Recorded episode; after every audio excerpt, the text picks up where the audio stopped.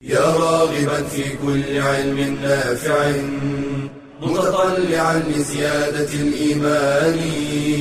وتريد سهلا النوال ميسرا يأتيك ميسورا بأي مكان. زاد زاد أكاديمية ينبوعها. صاف صاف ليروي غلة الظمآن. وتعلم اللغة الفصيحة ورعاها بطريف أسلوب وحسن بيان. بشرى لنا زاد أكاديمية للعلم كالأزهار في البستان. بسم الله الرحمن الرحيم. الحمد لله رب العالمين والصلاة والسلام على أشرف الأنبياء والمرسلين سيدنا محمد وعلى آله وصحبه أجمعين. حياكم الله في هذا الدرس الرابع عشر من دروس النحو في أكاديمية زاد. هذا الدرس سنتحدث فيه عن نوع من الأفعال التي تنسخ حكم المبتدأ والخبر. يعني هو هي من الأفعال الناسخة. هي من الأفعال الناسخة. وهي تعمل عمل كان. وسبق الحديث عن كان في الدرس السابق. وهذا النوع من الأفعال يسمى كاد وأخواتها. فما معاني هذه الأفعال؟ وكيف تعمل؟ وكيف يكون خبرها؟ اذا هي كاد وأخواتها. هذه الأفعال تدخل على المبتدأ والخبر. وهي أفعال ناسخة. وتعمل عمل كان فترفع المبتدأ اسما لها وتنصب الخبر خبرا لها. لكن خبر هذه الأفعال يكون فعلا مضارعا. اذا هي تختلف عن كان وأخواتها. كان وأخواتها يكون خبرها مفردا وجملة وشبه جملة. لكن كاد وأخواتها يكون خبرها جملة فعلية فعلها مضارع. فلذلك استحقت أن تفرد بالحديث. أيضا هذه الأفعال على ثلاثة أقسام. هذه الأقسام هي بحسب معاني هذه الأفعال. فالمعاني المقاربة. فنوع من هذه الأفعال يدل على قرب وقوع الخبر. يدل على قرب وقوع الخبر. يعني بمعنى أن الخبر اقترب حدوثه. ونوع يدل على الرجاء. يدل على الرجاء. أن المتحدث والمتكلم يرجو أن يقع الخبر.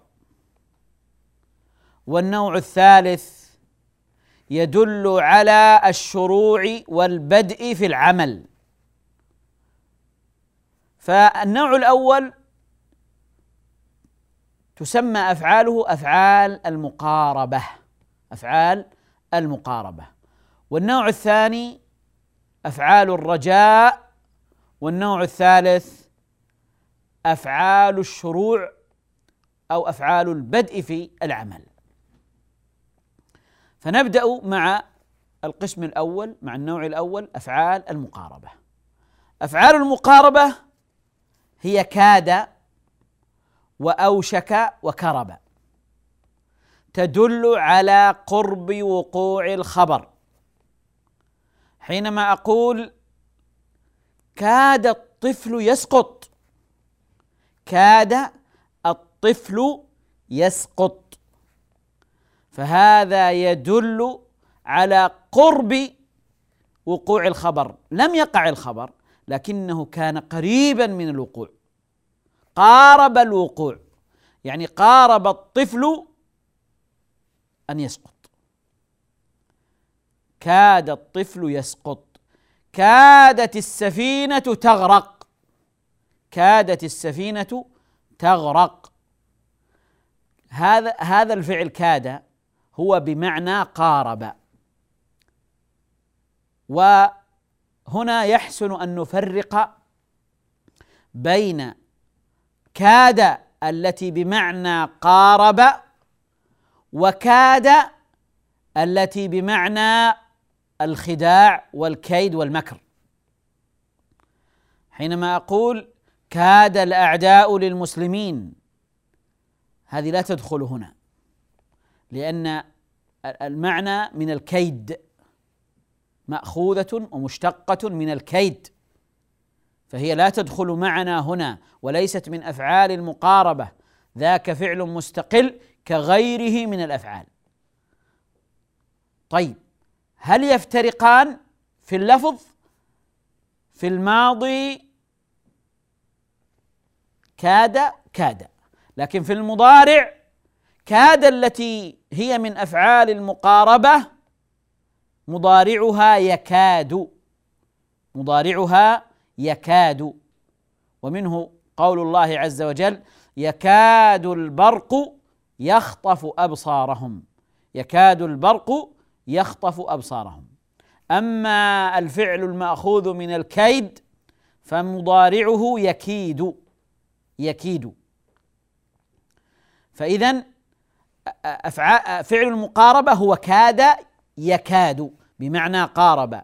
كاد الطفل يسقط كادت السفينة تغرق ومنه أيضا قول الله عز وجل فذبحوها وما كادوا يفعلون وما كادوا يفعلون. ومنه قول الله عز وجل يكاد البرق يخطف أبصارهم. يعني اقترب البرق من خطف أبصارهم. هذا الفعل يدل على المقاربة. وحينما أقول كاد الطفل يسقط الطفل هنا اسم كاد مرفوع. وهو في الأصل قبل دخول كاد مبتدأ. الطفل يسقط الطفل يسقط. الطفل مبتدأ وجملة يسقط هذه الجملة الفعلية هي الخبر. وهي في محل رفع. لكن حينما نقول كاد الطفل يسقط فإن الطفل أصبح اسما لكاد فهو اسم كاد مرفوع. وجملة يسقط هذه الجملة الفعلية من الفعل والفاعل المستتر هذه الجملة التي هي آه، تبدأ بالفعل المضارع هي في محل نصب خبر كاد هي في محل نصب خبر كاد فهذا هو الأصل أن يكون خبر كاد وما أشبهها من الأفعال فعل مضارع. جملة فعلية فعلها مضارع. فهذه هذا هو الفعل كاد ونكمل إن شاء الله الحديث عن أفعال المقاربة بعد الفاصل.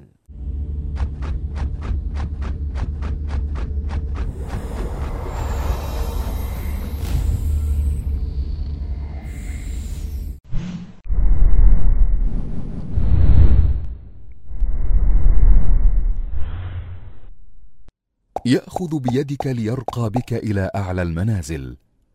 يقف معك وينافح عنك.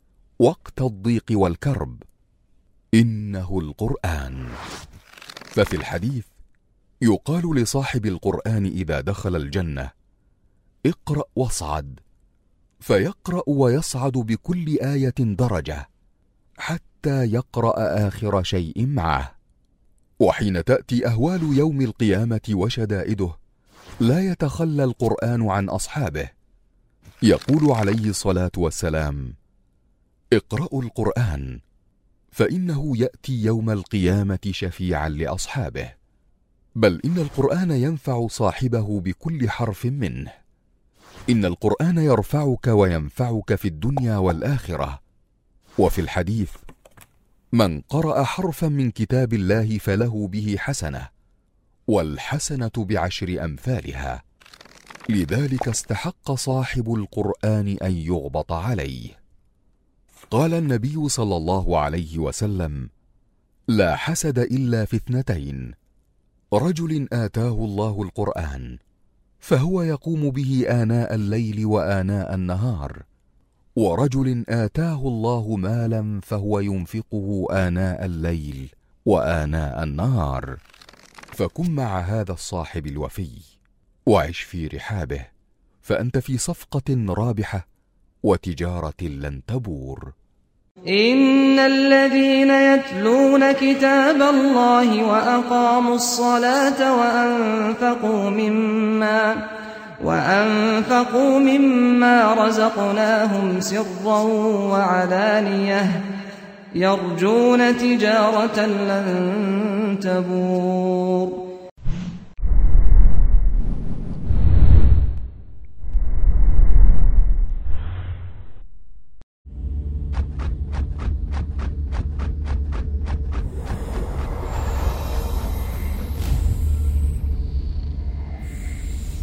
بسم الله الرحمن الرحيم. نستأنف الكلام عن كاد وأخواتها. قلنا إن كاد هي من أفعال المقاربة التي تدل على قرب وقوع الخبر. آه، وذكرنا الأمثلة. وبقي في كاد أن نشير إلى أن إلى أنه يشيع في كلام الناس اليوم أن يقترن الخبر بأن. يعني يعني يقولون كدت أن أفعل. آه، وكاد الرجل أن يأتي. ولكن الأفصح والأكثر في كلام العرب والذي جاء في القرآن عدم اقتران الخبر بأن. يعني عدم اقتران الفعل المضارع بأن. فذبحوها وما كادوا يفعلون. يكاد البرق يخطف أبصارهم. الفعل الثاني من أفعال المقاربة أوشك. أوشك وهي أيضا بمعنى قارب. هذا الفعل آه، يعمل عمل كاد فيرفع المبتدأ ويسمى هذا المبتدأ اسم أوشك. ويكون آه، الخبر جملة فعلية فعلها مضارع في محل نصب في محل نصب. فيقول مثلا أوشك الضيف أن يحضر. وأوشكت الشمس أن تغيب. أوشكت الشمس أن تغيب. وكذلك يوشك مضارعها أيضا يوشك أيضا آه، يعمل العمل نفسه. لكن الفرق بين كاد وأوشك أن أوشك يكثر اقتران الفعل المضارع الذي وقع خبرا لها يقترن بأن. هناك نقول كاد الطفل يسقط وهنا نقول أوشكت الشمس أن تغرب. وأوشكت أوشك السحاب أن ينقشع. ويوشك السحاب أن ينقشع. لكن العمل واحد والمعنى متقارب. كلها تدل على المقاربة. وكذلك آه، الفعل كرب أيضا. وهذا استعماله قليل لكنه أيضا بمعنى آه، المقاربة قريب من معنى كاد كرب المطل المطر يهطل كرب المطر يهطل يعني اقترب هطول المطر. قد يسأل سائل ويقول ما الذي أعلمكم أن هذا الخبر في موضع نصب؟ وهو فعل مضارع جملة فعلية. لا تظهر لا تظهر عليها علامات الإعراب. فالجواب أنه وإن كان هذا وإن كانت الجملة آه، الفعلية هي الخبر إلا أنه ورد ورد في بعض هذه الأفعال أفعال المقاربة أو الرجاء أو الشروع ورد الخبر مفردا عن العرب وهو قليل نادر فلما جاء مفردا جاء منصوبا. فدل على أن الجملة التي هي تقع في موقع الخبر أنها منصوبة وأن هذه الأفعال تعمل عمل كان وأخواتها. إذا النوع الأول أفعال المقاربة كاد أوشك كرب. النوع الثاني أفعال الرجاء وهي تدل على رجاء حدوث الخبر. عسى عسى الكرب ينفرج. عسى الكرب ينفرج. عسى الكرب الذي أمسيت فيه يكون وراءه فرج قريب. ويقول الله عز وجل عسى ربكم أن يرحمكم. عسى ربكم أن يرحمكم. فعسى هنا تدل على الرجاء. وربكم رب هنا اسم عسى مرفوع وهو مضاف. و الضمير بعض بعده في موضع جر بالإضافة. وأن يرحمكم هذه الجملة الفعلية المؤولة بالمصدر هي في موضع نصب خبر عسى. في موضع نصب خبر عسى. لكن عسى من الأفعال التي لا تتصرف الجامدة فلا يأتي منها الفعل آه، المضارع. فهذا عسى يسمى فعلا من أفعال الرجاء وهو من آه هذا الفعل يعني فعل آه يعمل عمل كاد وكاد وأخواتها تعمل عمل كان.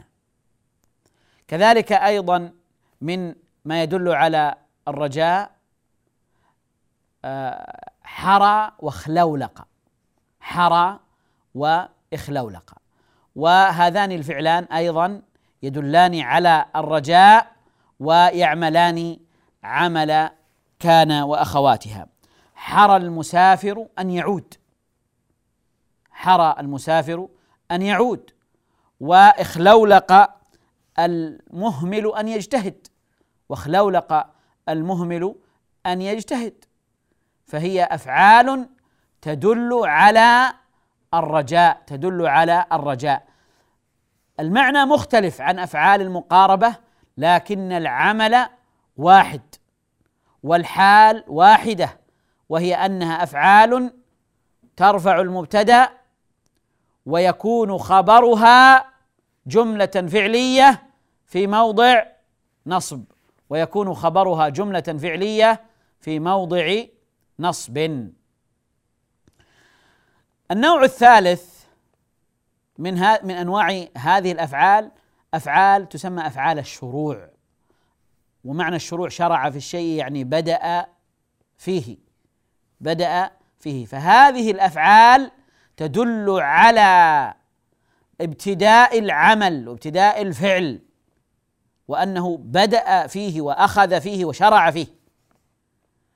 وحكمها أيضا أنها أفعال ناسخة تدخل على المبتدأ والخبر وخبرها يكون جملة فعلية فعلها مضارع والمبتدأ يكون اسما لها والخبر خبرا لها في موضع نصب خبرا لها في موضع نصب فكذلك أيضا آه كل هذه الأفعال أخذ وشرع وجعل وطفق وأنشأ وعلق كلها أفعال تدل على الشروع تدل على الشروع يعني البدء في العمل البدء في العمل. يعني حينما أقول جعل الرجل يتكلم يعني شرع في الكلام وأخذ الرجل ينشد. أخذ الرجل ينشد. يعني بدأ في الإنشاد وشرع في الإنشاد. وما وكل هذه الأفعال.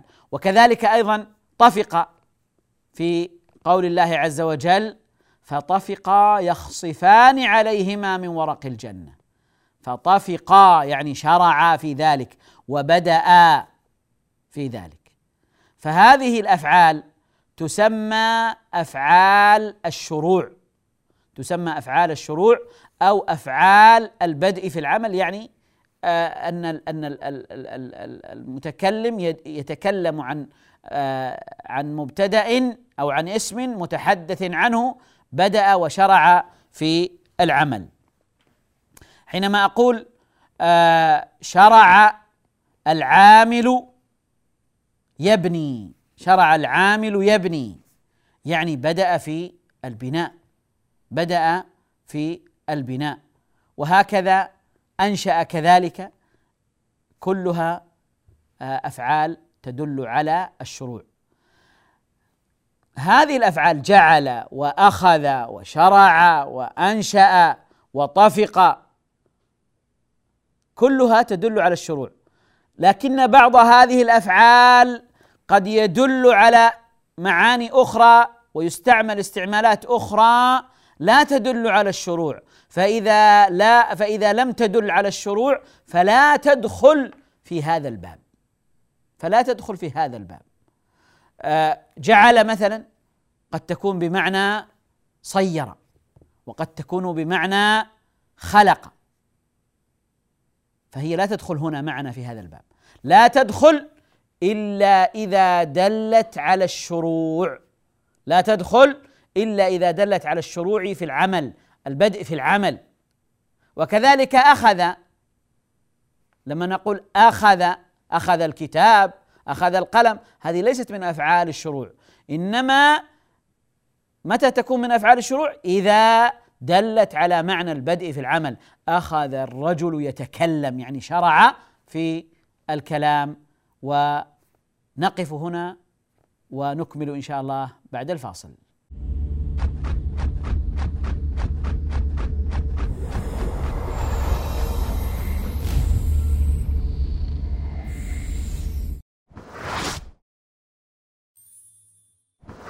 هل أنت حريص على تصحيح عباداتك؟ هل ترجو أن يتقبلها الله؟ اطلب العلم إذ لا تصح العبادة إلا به.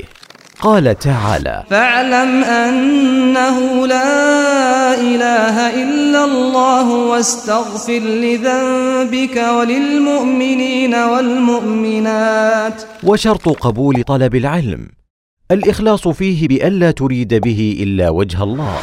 قال تعالى قل إني أمرت أن أعبد الله مخلصا له الدين. وبالإخلاص ترزق صحة الفهم وقوة الاستنباط. قال صلى الله عليه وسلم من يرد الله به خيرا يفقهه في الدين. وبالإخلاص يذعن المتعلم للحق ويقبل النقد. قال الذهبي علامة المخلص أنه إذا عوتب لا يبرئ نفسه بل يعترف ويقول رحم الله من أهدى إلي عيوبي. ويجب أن يتوفر الإخلاص في التعلم والتعليم والتأليف. قال أبو داود الطيالسي ينبغي للعالم إذا حرر كتابه أن يكون قصده بذلك. نصرة الدين لا مدحه بين الأقران لحسن التأليف.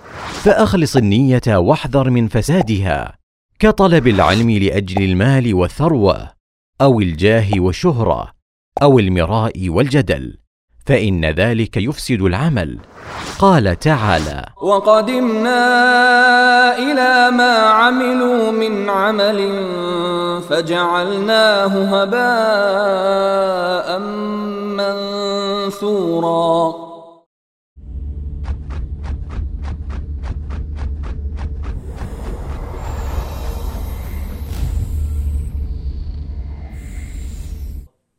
بسم الله الرحمن الرحيم. توقفنا قبل الفاصل في الحديث عن آه، أفعال الشروع وهي كلها من أخوات كان وأكدنا على أن بعض هذه الأفعال قد يكون له أكثر من معنى. فأفعال الشروع لا تعد من أفعال الشروع ولا تعمل عمل كاد وأخواتها. ولا تعمل عمل كان وأخواتها ترفع وتنصب إلا إذا كانت بمعنى شرع وبدأ. أخذ يتكلم أخذ يعمل جعل ينشد وهكذا. شرع في كذا يعني شرع آه، يعمل كذا. فاذا هي تعمل عمل كان وأخواتها هذه الأفعال أفعال الشروع. إذا دلت على الشروع ويكون خبرها جملة فعلية. خلاصة الكلام أن كاد وأخواتها تأتي على ثلاثة أقسام. القسم الأول ما يدل على المقاربة يعني قرب حدوث الخبر. والقسم الثاني ما يدل على الرجاء. والقسم الثالث ما يدل على الشروع. ما يدل على المقاربة. كاد وأوشك وكرب. وما يدل على الرجاء عسى وحرى وخلولق وما يدل على الشروع والبدء في العمل آه، جعل وأخذ وأنشأ وشرع وبدأ وطفق وما أشبه ذلك. آه، الآن نقف على آه، إعراب لهذه الأمثلة أو بعض هذه الأمثلة التي مرت بنا. المثال الأول قال الله عز وجل فعسى الله أن يأتي بالفتح. فعسى الله أن يأتي بالفتح. عسى هنا فعل ماض يدل على الرجاء ويعمل عمل كان وأخواتها. وهو مبني على الفتح المقدر. هذا عسى. لفظ الجلالة الله لفظ الجلالة اسم عسى. اسم عسى. مرفوع وعلامة رفعه الضمة. فعسى الله أن يأتي بالفتح. أن يأتي. أن هنا حرف حرف مصدر حرف مصدري. يعني هو وما والفعل بعده يؤولان بالمصدر. حرف مصدري ونصب. ويأتي فعل مضارع منصوب بأن المصدرية. وفاعله ضمير مستتر. وبالفتح جار ومجرور متعلق متعلقان بالفعل. والجملة جملة أن يأتي بالفتح هي في موضع نصب خبر عسى. في موضع نصب خبر عسى. فهنا في هذه الجملة هناك الفعل عسى ولكن ليس له فاعل. وإنما آه، هو دخل على الجملة الإسمية وهو فعل ناسخ لا يطلب فاعلا وهو أيضا فعل ناقص لأنه لا يكتفي بمرفوعه فهو من أفعال الرجاء التي تعمل عمل كان وأخواتها ترفع المبتدأ اسما لها وتنصب الخبر خبرا لها لكن خبرها هنا جاء جملة فعلية فعلها مضارع سبقت بآن المصدرية سبقت بآن المصدرية. المثال أو الآية الأخرى يقول الله عز وجل يكاد البرق يخطف أبصارهم. يكاد البرق يخطف أبصارهم. يكاد فعل مضارع مرفوع وعلامة رفعه الضمة فعل مضارع ناقص ناسخ من أفعال المقاربة من أفعال المقاربة. التي تدل على قرب حدوث الخبر من أفعال المقاربة. هذا الفعل يكاد فعل مضارع. البرق هل هو فاعل؟ لا ليس فاعلا. وإنما هو اسم يكاد. اسم يكاد مرفوع وعلامة رفعه الضمة الظاهرة. يكاد البرق. يخطف هل نقول مباشرة يخطف خبر يكاد؟ لا نقول يخطف فعل مضارع مرفوع وعلامة رفعه الضمة وفاعله ضمير مستتر وأبصار مفعول به والجملة والجملة في موضع خبر يكاد والجملة في موضع خبر يكاد. يكاد البرق يخطف أبصارهم.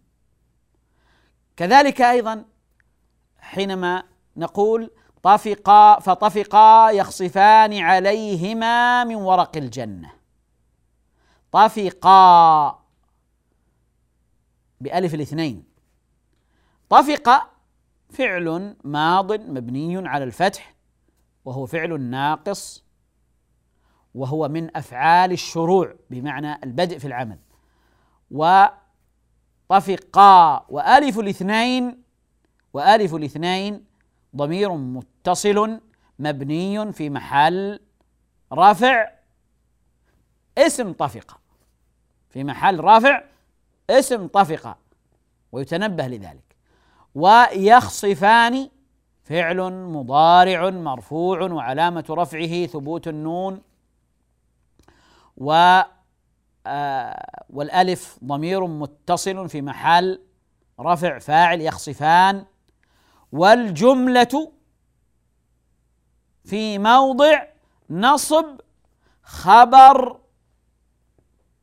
طفق في موضع نصب خبر طفق فإذا هذه الأفعال آه، وهي كاد وأخواتها هي أفعال ناسخة ناقصة تعمل عمل كان وأخواتها. فترفع المبتدا اسما لها وتنصب الخبر خبرا لها.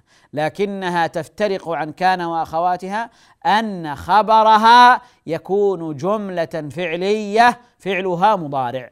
جملة فعلية فعلها مضارع وهي كما أسلفنا على ثلاثة أنواع بحسب معانيها فمنها ما يدل على المقاربة ومنها ما يدل على الرجاء ومنها ما يدل على الشروع والبدء في العمل. يكاد وقت البرنامج أو الدرس ينتهي فعسى أن نلقاكم إن شاء الله في آه، درس لاحق إن شاء الله ونشرع فيه ونبدأ آه، شرحه أو نبدأ آه، نشرحه إن شاء الله وبهذا نكون قد انتهينا من هذا الدرس وصلى الله وسلم على نبينا محمد وعلى آله وصحبه أجمعين والحمد لله رب العالمين. يا راغبا في كل علم نافع متطلعا لزيادة الإيمان وتريد سهلا النوال ميسرا يأتيك ميسورا بأي مكان. زاد زاد أكاديمية ينبوعها صاف صاف ليروي غلة الظمآن. وتعلم اللغة الفصيحة ورعاها بطريف أسلوب وحسن بيان. بشرى لنا ذات أكاديمية للعلم كالأزهار في البستان.